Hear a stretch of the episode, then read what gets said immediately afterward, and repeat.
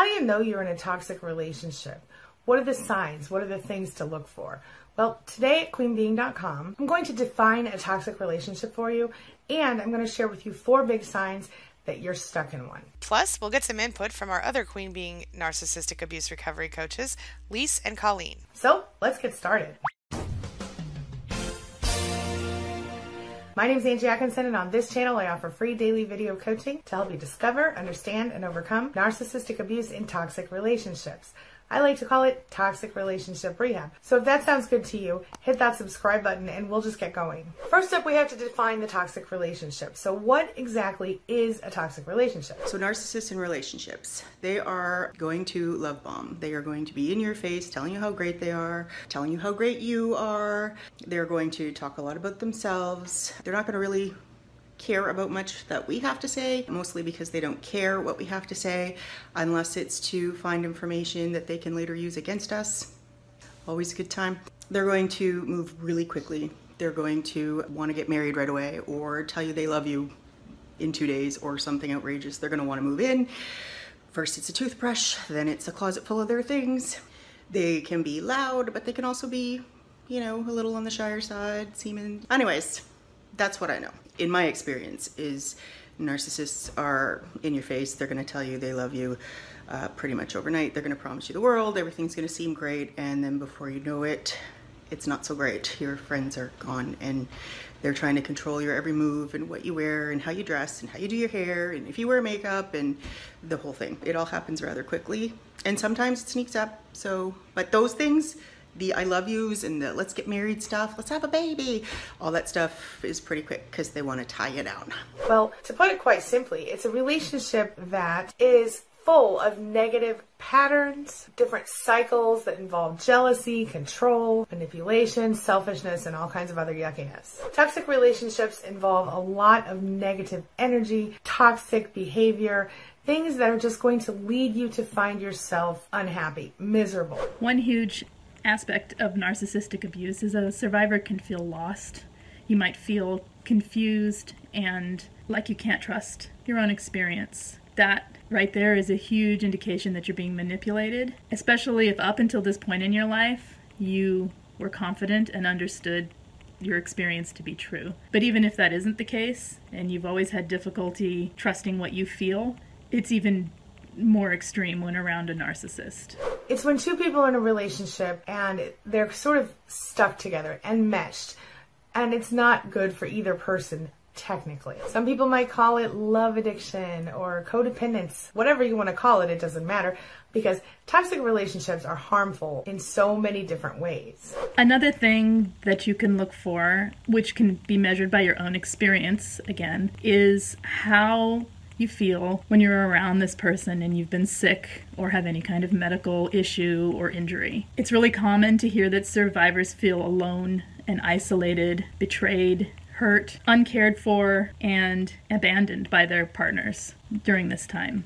A narcissist generally will not take care of you when you're sick, not in a way somebody with empathy will. They will even go so far sometimes as to use that as an opportunity to cheat or to sabotage anything good that is going on, almost as if it's a punishment to you for not being the perfect supply. And a lot of times, toxic relationships will actually lead you into an addiction of another kind, just so you can kind of cope with the time that you're dealing with that person. And this is especially true for people who are empaths because they're more sensitive to the world around them and because they're more likely to be concerned about making their partner happy. And when their partner lets them know on a regular basis, hey, I'm not happy, it's a big deal. My daughter and I actually have a running joke. It's called Narc or Nah. it's kind of a game we play where if we're ever in a setting and you know somebody is exposing their narcissism, my daughter will kind of like glance over at them and look at me and say Narc or Nah. And you know, it's actually it's kind of fun, and we know who to avoid at that point. But I mean, okay, it's not fun, but it is for us because then we just know who to you know, veer away from.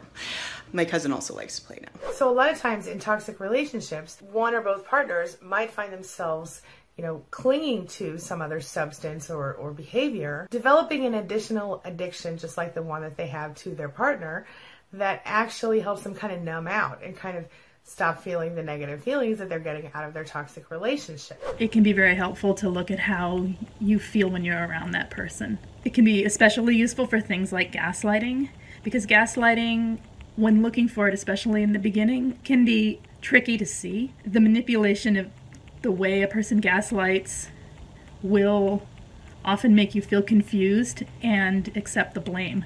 So at that point, you it's very difficult to even see what happened. But there is a part of you that feels something's not right. And that's where your indication is that there is some manipulation going on. There's internal drama within the relationship. There's drama from outside the relationship when we're talking about other people trying to get involved or cheating and all kinds of stuff like this. And bottom line, it sucks the energy right out of anyone involved, especially if you're an empath. You know, the definition of insanity is doing the same thing over and over again and yet expecting different results. Well, that's really common when you're talking about a toxic relationship. One or both partners might be trying the same thing. Let's talk about it. Let's go to counseling. Let's do this. Let's do that. None of those things work. And yet they keep trying and they don't try anything different. Possibly the worst part of all of this is that very often we don't even recognize that we're in a toxic relationship. And this is true for men and women. So what happens is we continue the cycle. And if our, if we do have an addiction that comes along with it, guess what? It gets worse. And you might go from being a sweet, caring, loving, thoughtful person who has all kinds of friends and people in their lives and everything is great to somebody who's cold and withdrawn and depressed and unhappy and miserable has no friends.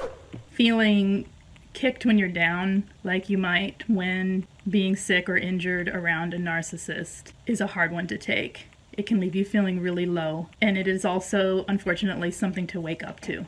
The narcissistic person will not change this. They will not suddenly become caring and giving when you're in need. In fact, it'll do the opposite. It'll make them turn away, seek other supply, be angry, punish you, anything to give them the supply they need. So, how do you know if your relationship is toxic? Well, let's talk about it. Before I found Angie, I was never able to spot a narcissist, or uh, I didn't really know a whole lot about them. I thought the term narcissist meant uh, someone who was really vain, really into how they look, or really into something they were good at or braggers and that kind of thing. But um, since finding Angie and watching her videos on YouTube and reading her blog, I now know how to spot a narcissist in relationships or otherwise. I can find them in Walmart or social settings, family gatherings. The first sign that you need to watch for is how you feel.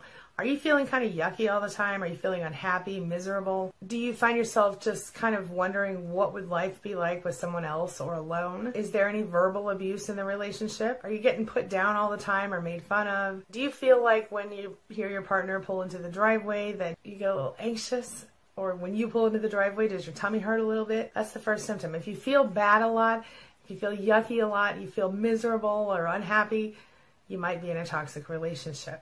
The next thing you need to watch for is manipulation. If you're going through a relationship where you're getting tons of manipulation, if every time you turn around there's some game being played, or your partner's trying to control your feelings, or you're trying to control their feelings, or if they get excited Uh, you know, you shoot down their happiness, or you get excited, they shoot down your happiness. If, let's say, you discover a new hobby, you just love to paint or something, and your partner's like, you're terrible at painting, that's the sign. Anything where partners don't support one another in the relationship, or one partner's doing all the supporting and the other one isn't, any kind of manipulation, negativity, that kind of stuff, possibly in a toxic relationship. If you or your partner is constantly feeling jealous or angry or upset about the other partner talking to people of the opposite or same sex, whatever y'all are into, or you're constantly being cheated on or worried about being cheated on or your partner feels like they need to keep control over you all the time because you might cheat on them. You, you, know if you get 20 questions every time you walk through the front door if you feel like you're not allowed to have friends and if you do have friends your partner must control all the friends. If jealousy is going on anywhere in the relationship and it's a constant problem and and it's becoming un, unhealthy and you're finding yourself feeling restricted by it it could be a toxic relationship Jealousy is a straight up poison to any healthy relationship. And number four, are you codependent or is your partner codependent? Do you feel like you can't enjoy your life unless you're connected to your partner? Are you kind of one of those joined at the hips kind of couples and you feel miserable if you're not with them, but then you also feel miserable when you are with them? Do you need every second of your partner's attention or do they need every second of your attention? Do you feel like you're controlling or being controlled? If your partner's not home, do you feel scared or upset or nervous? Is there insecurity running rampant all over that relationship? Is that happening for you? If so, you might be in a toxic relationship. So, what can you do if you are in a toxic relationship and how can you know for sure? I'm going to make this really easy for you. If you answered yes to those questions that I just mentioned, or most of them, you might be in a toxic relationship. I'm going to share with you some videos on how to deal with being in a toxic relationship and dig into the discovery of it a little more. Knowing it, admitting it, is the first step to fixing it. And if you're with someone who's healthy, and you just kind of got off track a little bit, well, you can fix it.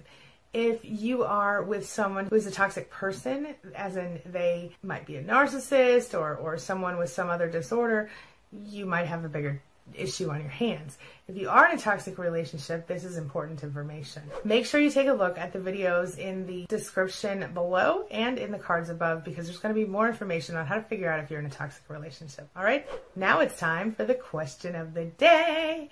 And the question of the day is Do you think you're in a toxic relationship? And if you are, what are you going to do about it? Share your thoughts, your experiences, and your ideas in the comment section below, and let's talk about it. That's all I've got for you right now. As always, thank you so much for being a part of my day and a part of my life. And hey, thanks for letting me be a part of yours. It really does mean a lot to me. I'll see you soon.